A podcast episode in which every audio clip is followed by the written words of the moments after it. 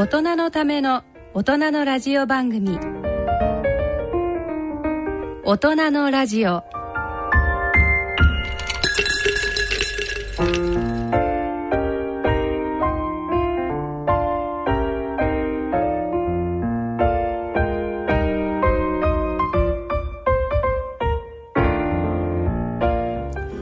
皆さんご機嫌いかがでしょうか？立川楽長です。ご機嫌いかがですか？篠崎直子です大人のラジオ第3土曜日のこの時間は笑いと健康をテーマにお送りしております、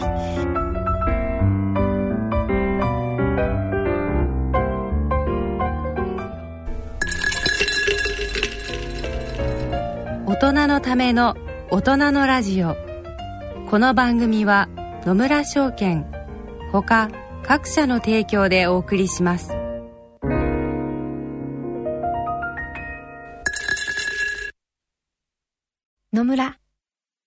の人生に必要なのはお金だけじゃないから。ゆったりとした旅を楽しみたい。健康はもちろん若々しさもまだまだ保ちたい。住まいをもっと快適にしたり相続のこととかもしもの時のことも考えておきたい。セカンドライフのために知りたいことってたくさんありますよね。あなたのハッピーなセカンドライフのために。野村証券の本支店ではさまざまなスペシャリストを講師にお招きして野村のハッピーライフセミナーを開催しています。詳細はウェブで「野村のハッピーライフ」と検索してください。なお当セミナーではセミナーでご紹介する商品などの勧誘を行う場合があります。それ野村に来て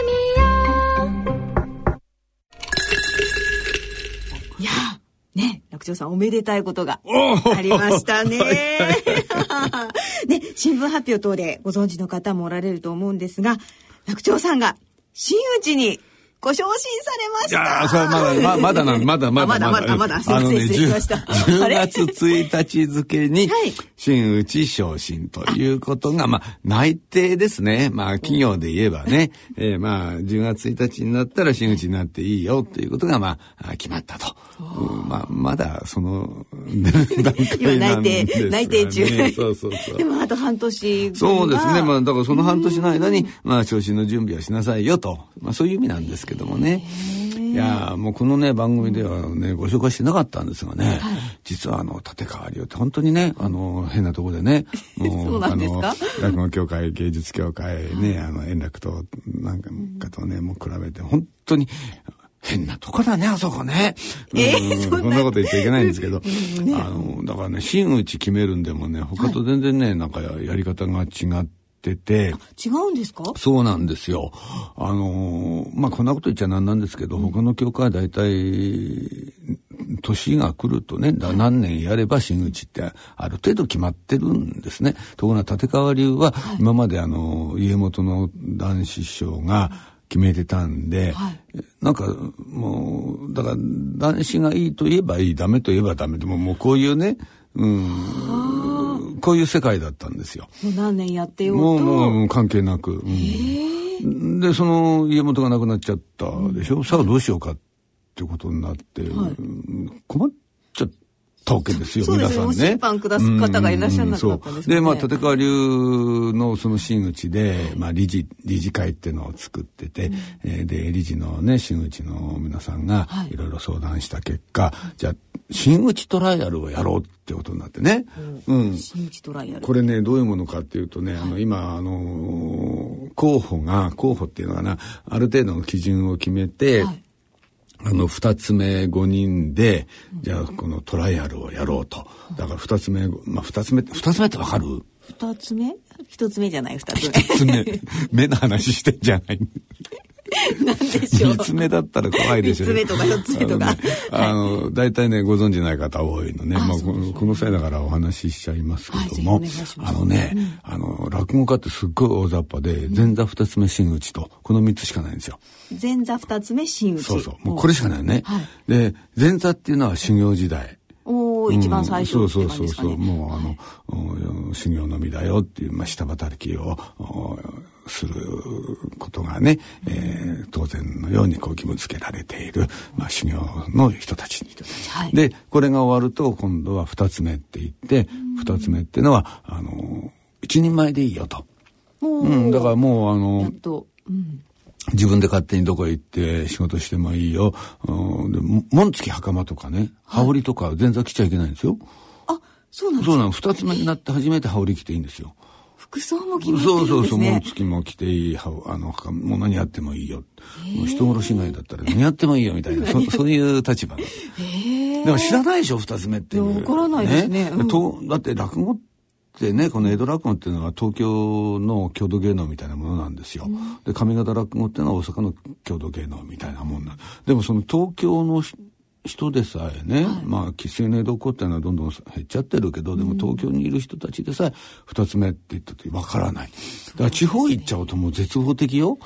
うん、わから地方なんか行って、紹介してくれるでしょ、そうさあこれから舞台だってんで待ってるとご紹介いただけて、そうするとえどういう紹介するかっていうと立川楽長さんは立川流の2枚目でございます2枚目だって。いいじゃないですか、2枚目。間違っちゃいないんですよ決してね,、うんそうですよね。間違ったことは言ってないんですけどね。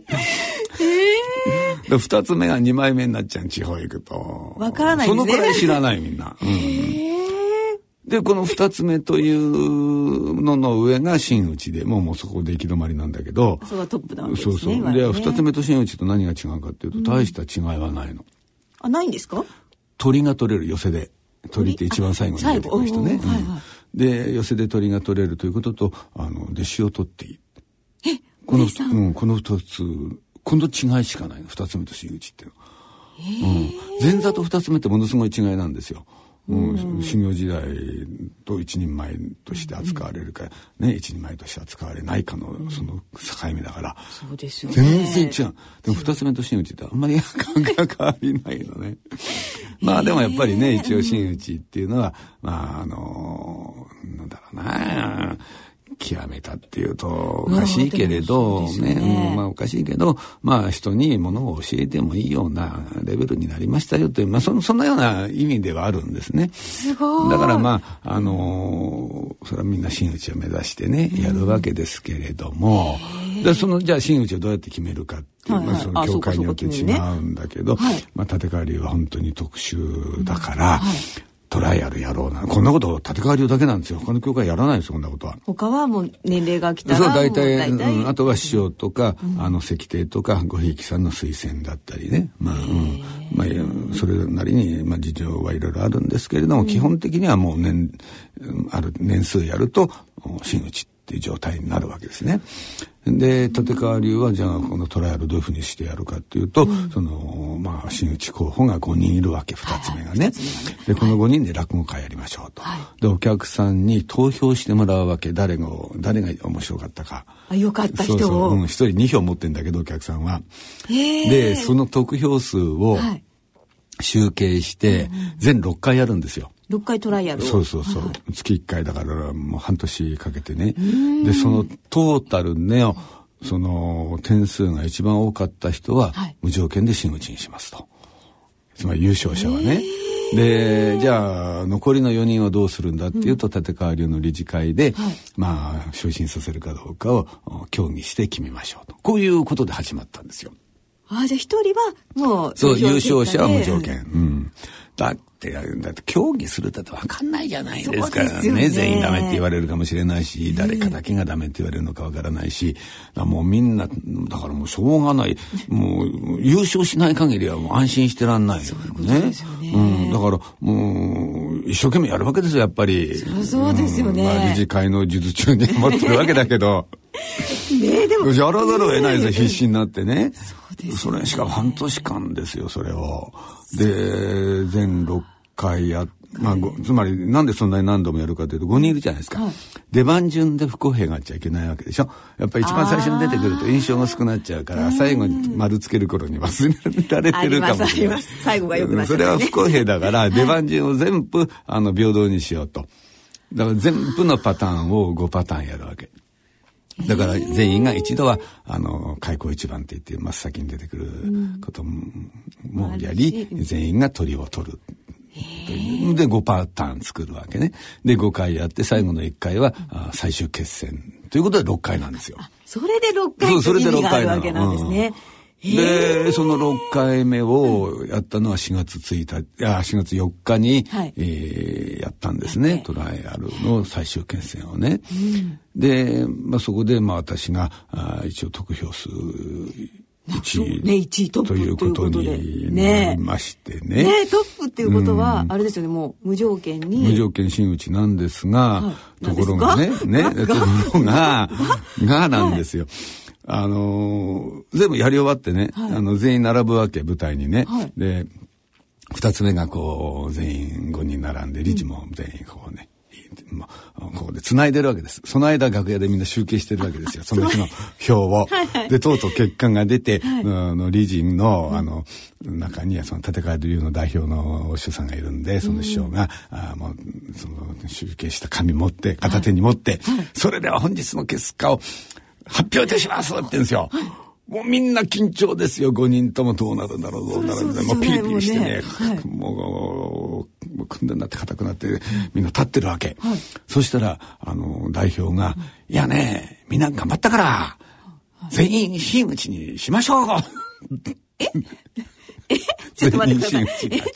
全員真打ちに真打ちに。そうそう。そしたらお客さん、ブワーッと拍手して、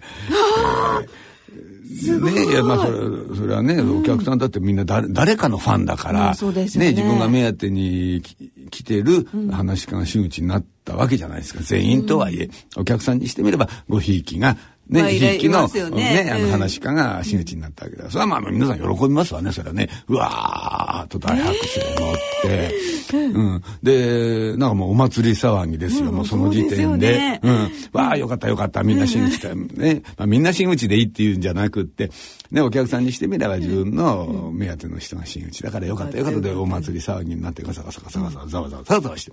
で、その状態で代表が、それでは、本、総合1位を発表しますって、誰も聞いてないんですよ。それ、順番違いますよね。誰も聞いだってもうどうでもいいんだもん。どうでもいいですよね誰が聞いたって全員真打ちが決まっちゃってんだ。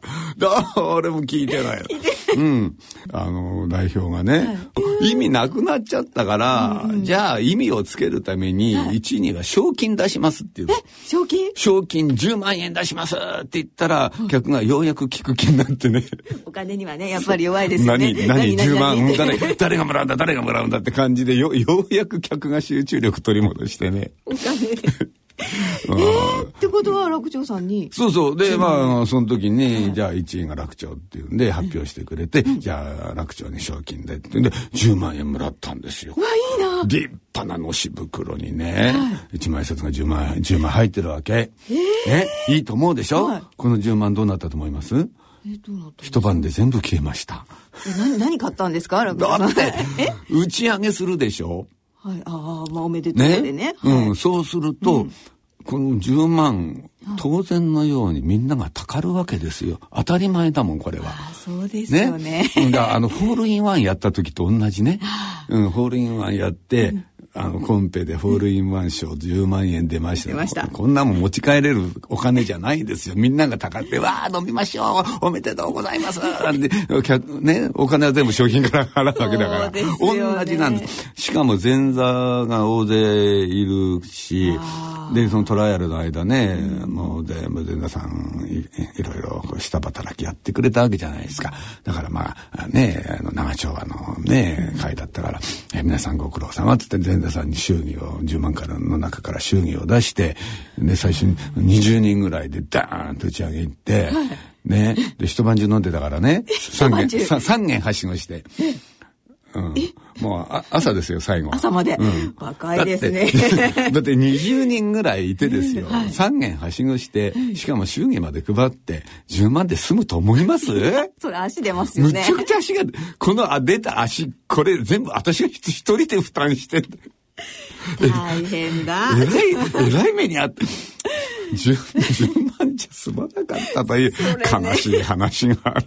トップで良かったのか悪かったのかみたいなね。ね。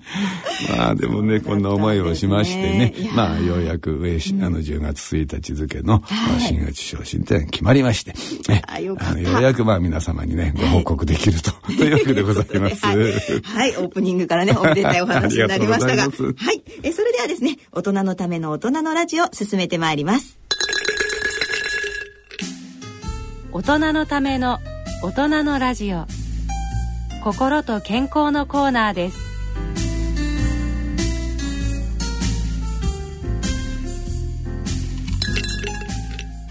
大人のラジオ。ここからのこのコーナーでは、立川楽長さんによる落語をお聞きいただきます。えー今回はね、健康落語ではございませんで、はいえー古典落語。お古典落語。でね、はい五所うなぎっていう落語なんですよ。五所うなぎってね、うなぎはのうなぎですよね。で、五所はあの、後ろって字に生きるね、はいはい。あの、いい五所をしたとかね、うんそういう、時に使うね、あの、言葉ですけれども、えー変わったタイトルでしょ？そうですね、その五章とうなぎがくっついちゃったってねいう。五所とうなぎくっついて、五所うなぎというわけのわかんないタイトルになってるわけですね、なんか全然想像が。ね。でもまあこれね話聞いていただくと、あこれがあななるほどご正内なんだなと 思います。非常にねあの変わった、まああのポピュラーな話ではあるんですけれどもね、あの非常に変わった落語です。変わった落語。そこら辺もぜひお楽しみいただきたはいどう変わってるんでしょうか。はい、それでは、立川楽長さんによる古典落語、五章うなぎをお聞きください。あーでもうなぎ屋さんもなんか変わりましたね。今ねでもうビルの中入っちゃってねうんなんか、うん、もうこう頼むとなんか奥の方からこうなんかこう料理が出てくるわけでしょ、ね、昔のうなぎ屋さんってそうじゃないんですね。あのうなぎ焼いてるとこが見えたんですね。ええ。あの本当にはねあの昔ですよ。まあ本当に昔ってそんな江戸時代まで遡らなくてもまあね昭和初期ぐらいの頃まではそうでした。あのまな板がこう往来に向かってこう張り出してですね。で往来こう歩く人からこうさばくのが見えてそのまな板の横に炭があってこうこう焼いてるわけですよ。はーってね、うん、そうするとこの匂いがファーーッと往来に出るわけです。だからこう歩いてる人がこう咲いてるのも見える焼いてるのも見える。こう匂いもする。ああたまんないなと思って通り過ぎる。これが普通の昔のうなぎ屋さんだったんですよ。ねえ。まあそんなうなぎ屋さんがまだあったという、まあ、そんな時代のお話でございますけれどもね、えー大変にあの 信心深いご隠居さんがいらっしゃいまして、えー信心深いもんでございますからこの日産っていうのをするんですね。あのまあ日産、まあ、これはもう毎日毎日こう通ってこうお参りをするわけでございます。えーあるお寺さんに、えこうお参りをして、えー毎日毎日お参りをしてで帰ってくるんですがその帰り道がこの川沿いの道をこう歩くわけでございますね。でこの川沿いの道にうなぎ屋さんが一軒ございまして。ああさっき申し上げたようなうなぎ屋さんでございますよ。おらりましてこう。まな板がついている横にこう炭がある、ねえさあうなぎ屋さん今日もいつものようにこのうなぎをこうまな板の上に乗っけましてね。さあここれからこのうなぎをこうさばこうってんで右手に切りを持ちましてカーッとこう振り上げております。ちょうどその時にその日産の帰りの信心深いご隠居さんがこううなぎ屋さんの目の前をこう通りかかるひっと見るとうなぎ屋さんがこんな形になってる。ああこれを見てご隠居さんびっくりいした「ああだったったったうなぎ屋さんうなぎ屋さんちょちょっと待ってくれちょっと待ってくれうなぎ屋さんおあらどうもよろしいですええーっとねあの2階が空いてますからねいやいやあ私は別にねあの客というわけじゃないんだううなぎ屋さんなな何これえな何えな何いやこれあのうなぎですよ。いやうなぎってことは分かってるんだ。うんななんでここにうなぎがいるの？え？いやなななんでいやあの2階のお客様のご注文なんですけどね。2階のお客様のご注文っておうなぎ屋さんお前今ね右手になんか恐ろしげなとんがったものを持ってえ？え？お前さそその恐ろしいもんでこのうなぎ何をしようってんだい？何しようってことはないんですよ。いや、この野郎の首根っこにね、この木、トーンと打ち込むんですよ。なんだい。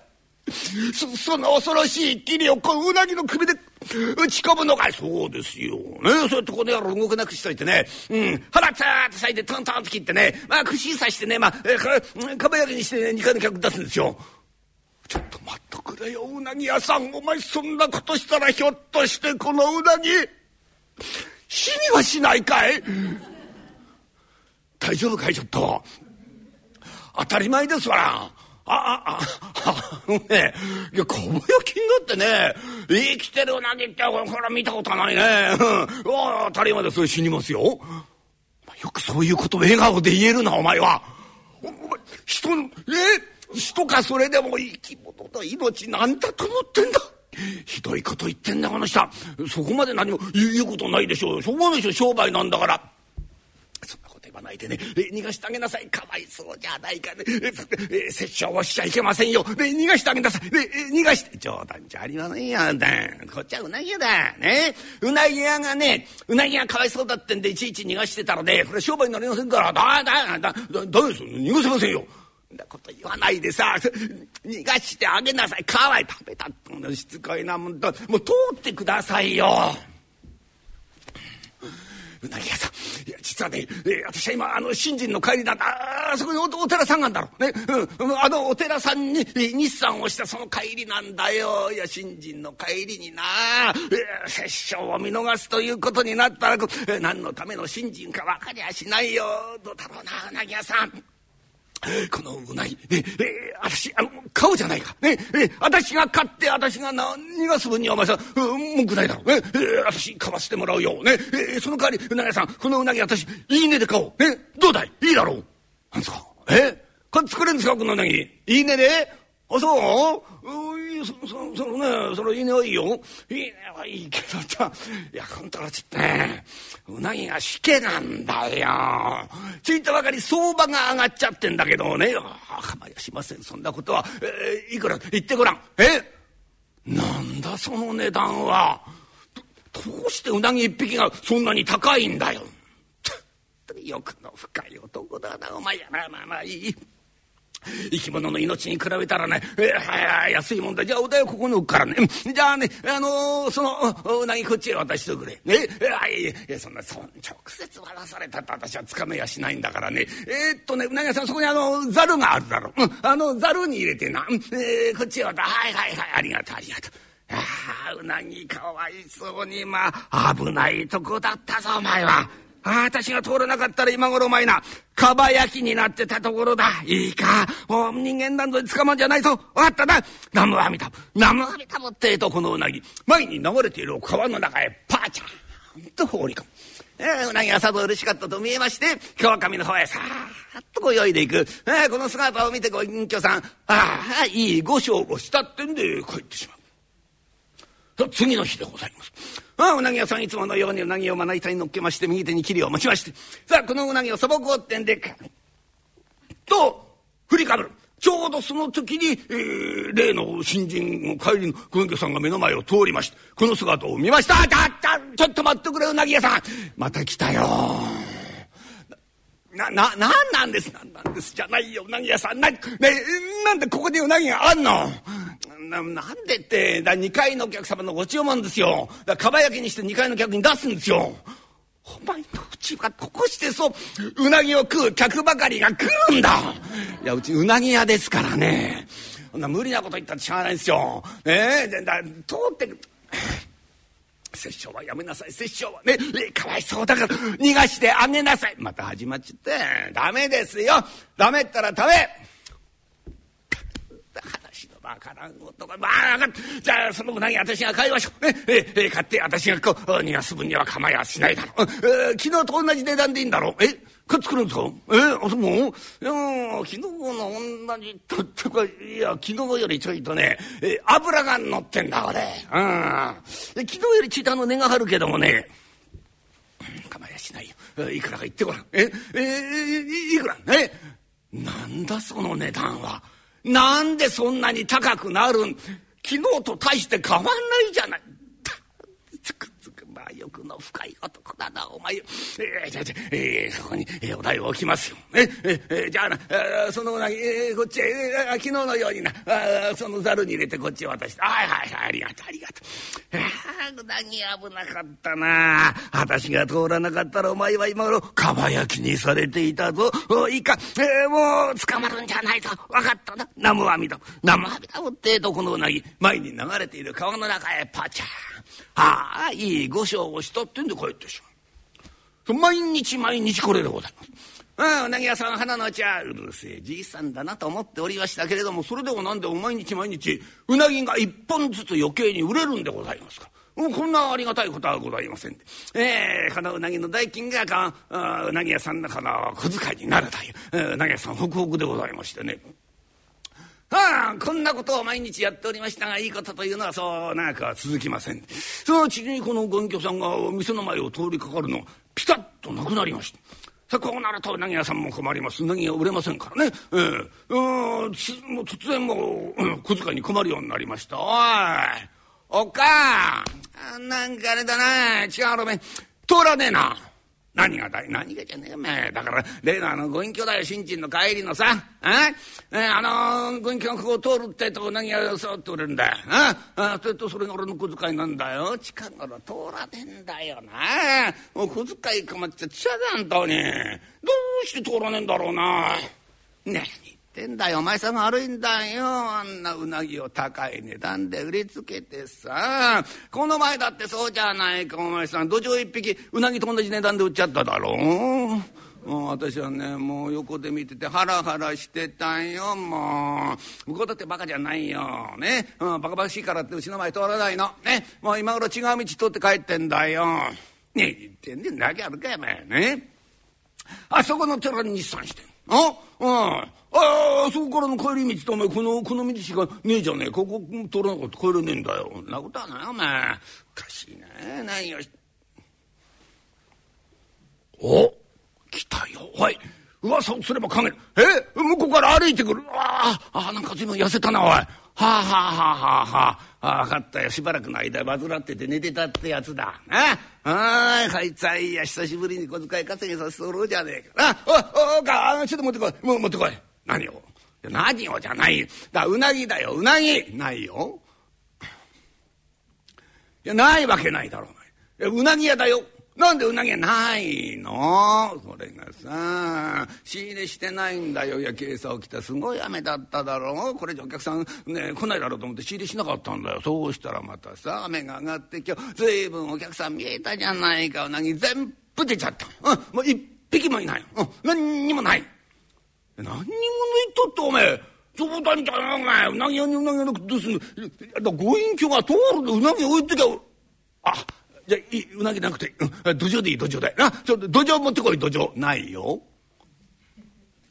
なんでないないの。なわけないじゃねえかよ。俺あの朝起きて水槽見たら土壌泳いでたおい。なんでないないの。お昼に私が全部食べちゃった。商売も食っちゃうやつがあるかお前は。な、な、ない。もう何にもうなぎも土壌も何にもないの。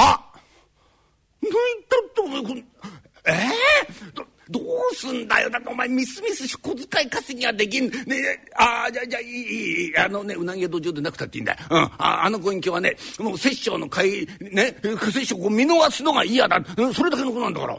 うん、うなぎ屋土壌でなくたっていいよ。うん、生きてさえいりゃ何でもいいんだから。えなんか生きてるもんこのけとけそれで小遣いなんだえなんか生きてるもんないか生きてるもんね。探せちょっと。え生きてる？なんでもいいんだちょっと探せ。生きてるもんないのか？生きてるもの。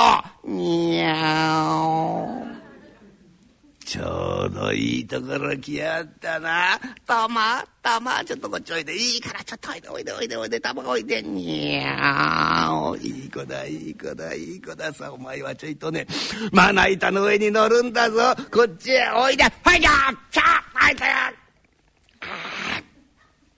あんたよ、ひっかいて逃げてっちゃう。えー、いつもゴロゴロゴロ言って懐いてんだよ。畜生の勘ってのは恐ろしいな、おい。えー、なんか感じやがったなあいつは。そこがなななんかないの？なんかえ生きてすりゃいいんだなんか探せよ生きてるものい。ほいいたいたあそこ。アブラムシが歩いてるぞおい。アブラムシえいやささちょっと後ろから行ってな触って。え捕まえる。アブラムシだだだだああ逃がしちゃう。じゃもう下手くそだなお前は。もうご隠居通り過ぎちゃうじゃんかよ。どうすんだなんか生きてるもんないのかよ生きて。おっか。お前生きてるか？なんだい？いやだからよ。お前生きてるか？くだらないこと言ってんだよ。当たり前じゃないか。生きてるから喋ってんだろうよ。生きてる。おめえちょっとなまな板の上横になれ。冗談じゃないよこの人。お前さん私何をしようって。何しようってわけじゃないんだ。寝てさえいりゃこれ銭なんだ。かいいからまな板の上横になれ。ってなひどいやつがいたもんでございました。さあこれからこのおかみさんをまな板の上に仰向けに横にいたしましてくめ根っこに、えー手をあてがいまして右手に霧を持ちましてキャーッと振りかぶる。さあここへ、えー、ゴンキョさん通りかかりましてこの姿を見て驚いたの驚かないのうなぎ屋さんちょっと待ってくれ。うなぎ屋さん。えっ、といらっしゃいませ。いらっしゃいませじゃないんだよ。え？な何これ？なななんだい？え？あこれですか？これあのうちのカカアですけどもね。いや、そんなこと分かってるよ。な、なんで、おかみさんがまな板の上に乗っかってんだよ。うん、これね、2階のお客様のご注文なんですよ。2階のお客様のご注文と、お前、これ一体どうしよう？いや、どうしようってことはね、ねこれからこの野郎の首根っこに生地をトーンと打ち込みましてね、腹裂いてトントンと切って、え、かば焼きにしてね、出そうってんですよ。なんという恐ろしいことをするんだ、お前は。はあ、冗談じゃない。え、え、え、私が買いましょう。え、この私がおかみさん買いましょう。え、え、その代わりお前のいいねで買う。いくらだ？え、ほんですか？え、買ってくれんの？いいねで。ありがてえな、お前どうもな。だからいいねはいいけどね、近頃カカアがしけなんだよ。うん、相場が上がってんだけど、うん、しけてやつがある。え、いいから言ってごらん。なんだその値段は。そ、それでお前、う、うなぎよりも安いじゃないか、お前。何を考えてんだお前。ちょっとじゃあいいね。だ、え失礼な男だ。まあまあまあ安いに越したことはないから。ねじゃあお代はここに置くから。ね、うんえじゃあね、えーそのおかみさんざるに入れてこっち渡しとくれ。え？ざざるですか？ざるいやそれとそそそんなねでかいざるうちにねえんだけど。うん、これがねうちで一番でかいざるだけどもね。おお母ちょちょっとこのざるの中に尻入れろ尻を。よしよしよし。でかい尻だお前ほんと。よしと えー、どうしたんだ？これ持てますか？はいはいはいはいはい。よしよしよし大丈夫大丈夫えいやーおかみさん危なかったな。私が通りかからなかったらお前は今頃かば焼きにされていたところだ。ああもうこんなな鬼のような亭主のところに嫁に来るんじゃないぞ。分かったな。南無阿弥陀。仏南無阿弥陀仏ってとこのおかみさん。前に流れている川の中へボーチャーンああいい御所を押しとってんで帰ってしまう。祭壇ななおかみさんでございます。いきなり川の中へ放り込まれたんでございますね。まあこれ別に、えー溺れるような川じゃございませんのでようようにして岸へ這い上がってまいりましてまあひどい目にあったよお前さん。冗談じゃないね。ちょいとあの上げとくれよ。石垣があって上がれないんだよ。ちょいとお前さん上げとくれ。ちょいとお前さん上げとくれよ。すまねえうちじゃ。揚げ物はやらねえんだよ。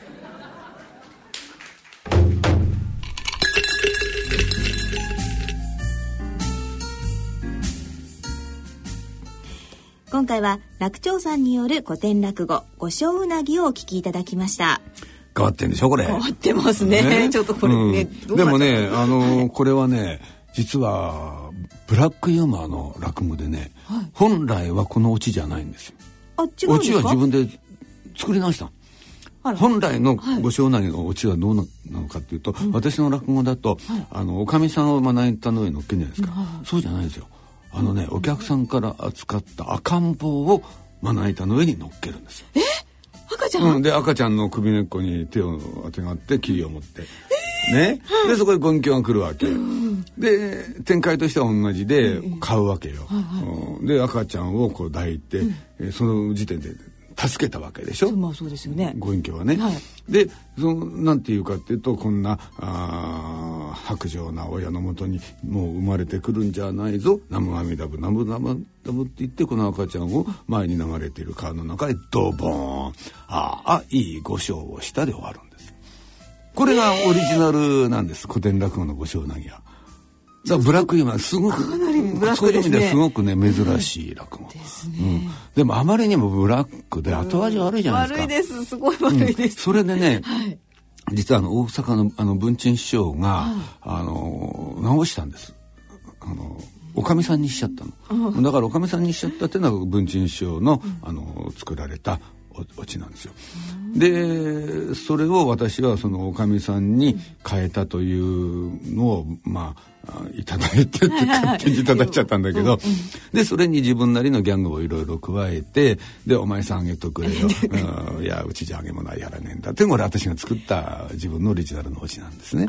うん、だからそうなんです。だからねあのー、本当にブラックな、ねね、そういう意味ではちょっと、そうですよね。特殊な落語ですね。ええー、でも今回の方がまあまだちょっとね、なんかこう、まだまだいいなんか笑える感じですよね。そうそうそう、救いようがあるでしょ？ねはい、赤ん坊まあね、川に投げるのさすがにちょっと後後味がね、良くないなまあそんなんでね。ね、古典落語があるんですね。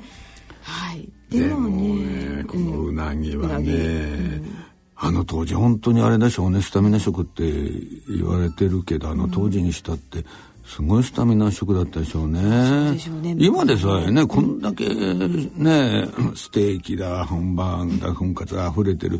今この世の中のスタミナ食だもんね。そうですね。もう元気ないとうなぎ行こうかみたいなね。ねうなぎって本当に効くと思います？私うなぎ嫌いなんですそうなんだ。篠崎さん嫌いなんだ。いや、よくいらっしゃいますよ。なんかね。あのね、うなぎの皮見るともう食べられないとかね。ね皮の感触がもう絶対受け入れられないとか、もうあれが嫌だとかね。そう、あの、小骨感とか。あ、小骨がたまにね、使えるのそう、なんかダメなの。下のご飯は大好きなんですけど。あ、そうですか。安上がりでそうですね。高いものは食べられなくておかしいな。いや、あのね、あるうなぎ屋さんでね、うなぎ焼くじゃないか、かば焼き。それをね、ご飯の上にペタペタと乗っけるだけで、ね、そこにうなぎのタレかけて、えー、安く提供するといううなぎ屋さんがあるんだって、でこのうなぎは別の人に 行くのよ。うなぎの油だけご飯。にのっけて。そしてこのそれを学生さんやなんか喜んで安いから喜んで美味しい美味しいですよね美味しい。ねそういううなぎ屋さんがある。そ それがいい。それがいい。それがいい美味しいもんそれだって、ね、でもうなぎ本当にいいの、うん、え元気になるんですか？そうあのね、うん。ビタミンすっごいいっぱい入ってビタミン A とかね B1B2 とかビタミン E とか、うんうん、ビタミン A なんかね魚介類なんかじゃトップクラスですようなぎは。あじゃ本当にもう、うん、すっごくあの、うん、体にいいのね。でしかもねあのうなぎの油はね、あのこの番組でも再三言ってるけど EPA とか DHA って不飽和脂肪酸ねオメガ3って言われるあのタイプの脂肪酸なんだけどこれがあのコレステロールを減らし中性脂肪を減らし血液をサラサラにしてくれるというね、はい、うん、すっごくいい脂肪酸うなぎの油ってのはそれなんですよ。もう最高じゃないですか。うん、うなぎの油だけでご飯食べてる油だけでビタミン、ビタミンはないけどね。ビタミンはないけどね。ビタミンはないけどね。EPA や DHA は入ってるかもしれない。うん、油取ってるから。ええー、でも、もうすごいですよ。変な栄養ドリンク飲むよりも。ああ、そうです、そうです。もう総合ビタミン剤ですよ。あの、うなぎなんて。私前ね風邪ひいてね30代のね、前半、まあ、若い頃よ、うん、あの風邪ひいて熱が出て、うなぎ屋行ってね肝焼きでねあの熱燗に3本飲んでねかば焼き食べてガーッと寝たの、はい、朝になったら治ってない。ええー、よしと思ってね。でこの前ねやっぱり風邪ひいたから、うん、よし同じことやろう治ると思ってね、うん。はい、50代の後半ぐらいのところです。同じことやったの、朝起きたらもっと悪くなってた。あれ？ダメだね。ダメ。ダメ時みたいにいかないね。ええー、うん。やっぱり20年ぐらいのね。ブランクダメだね。うん、元気になりすぎちゃったんですかね。そうなんですかね。でも確かにね、あのビタミンいっぱい入ってるだ B1 なんていうのは疲労回復にいいし、ビタミン A なんて免疫力高めるし。ビタミン B2 はあれですよあの抗酸化作用が結構強いから、うん、活性酸素を抑えてくれて、がん予防になったりね、うん、あのカレーをねあの防いでくれたりね、うん、いいいいことだらけだもん。食べたくなってきた、うん、挑戦しましょうか。ねこの機会にこの機会に。もううなぎデビュー。うなぎデビュー。だそんなにね。そして。うんいいのよ。お肌にいいんだからねちょっとチャレンジしてみようしましょう。目も良くなるしビタミン A で。いやちょっとじゃあ今年中には。今年中ですか一回食べてみようかな。ちょっとずつ。ダメだこれ多分ダメだ。あれダメか。明日やって明日。明日？明日？明日無理だはい。以上落語のコーナーでした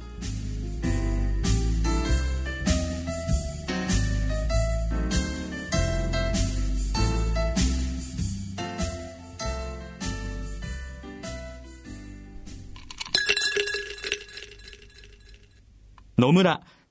ちょっと気になるお金の話。今回は低金利です。0.0、えー、0.00。お母さんどうしたんだい？いえね、預金金利が何パーセントかを見ていたんですよ。今は低金利時代だからね。昔は金利が高い時代もあったんですよね。そうだね。確か年利7%で複利運用すると元本が10年で2倍近くになったと思うよ。いい時代でしたね。じゃあ、年利0.025%で元本が倍になるには何年かかると思います？100年ぐらいかな。いいえ、2773年かかるらしいですよ。2773年。お金の誕生はいつだったかな？お金に関するご相談は、お近くの野村証券へどうぞ。それの村に来て大人のための大人のラジオ。さて、えー今回の大人のラジオはいかがでしたでしょうか？まあ、今回はね、古典楽のご所うなぎを聞いていただきましたけどもね、あー皆さんうなぎを大いに食べましょう。そうですね。もううなぎね、本当にいいですからね。高くなっちゃってね。困っちゃうね。こんなに高くっちゃうね。ん、でもやっぱり食べるなら国産のね、そうですよ美味しいの食べたいですもんそうなんね。ですよねはい私も今年中には食べる。ぜひ、ぜひ。えさて、え大丈夫かな え大丈夫です。大丈夫です。はい、えーさて、お知らせがね、ございます。えーまたですね、来たる5月11日ですね、今度は。東京都中央区にあります、築地本願寺ブリストホールにて開催されます、落語独演会第29回楽町築地独演会に抽選で5組10名の皆様、チケットプレゼントさせていただきます。えーチケットご希望の方は番組ホームページの番組宛てメール送信フォームからご応募いただくか郵便の方は郵便番号105-8565ラジオ日経大人のラジオチケットプレゼント係宛てにお送りください。いずれもですね第29回独演会チケットプレゼント希望とお書き添えの上、えー郵便番号住所氏名電話などの連絡先番組へのコメント等を書いてご応募ください。応募の締め切りは4月27日月曜日4月27日月曜日必着となります。またですね番組内でコメントをご紹介させていただきました方にはチケットに加えて楽長さん特製の手ぬぐいもプレゼントさせていただきますのでどしどしご応募ください。手ぬぐいもね、はい。リニューアルしました。新しいデザイン、新しいのでね。えーぜひね、あの、ご応募くださいね。はい。古典落語とね、健康落語、両方やってますから。ね両方ね。お楽しみいただけますからね。でゲストの方もねそうなんです。よ。今ゲストを入れててね。はい。うん、今度あの、私の弟弟子の、えー立川支援っていうね、えー若いやつが来ますから。若者もそうそう、若者も、若口が回ってない。若者も聞いていただきたい。ねそうですねぜひ足をお運びくださいうなぎの油食べないとダメだから。あ、そうですね。油食べて元気になりましょう。はい。さあ、それではそろそろお時間となりました。お相手は篠崎直子と、立川楽長でした。この後は大人のラジオはお時間まで大人の音楽のコーナーをお送りいたします。それでは次回放送まで。さようなら。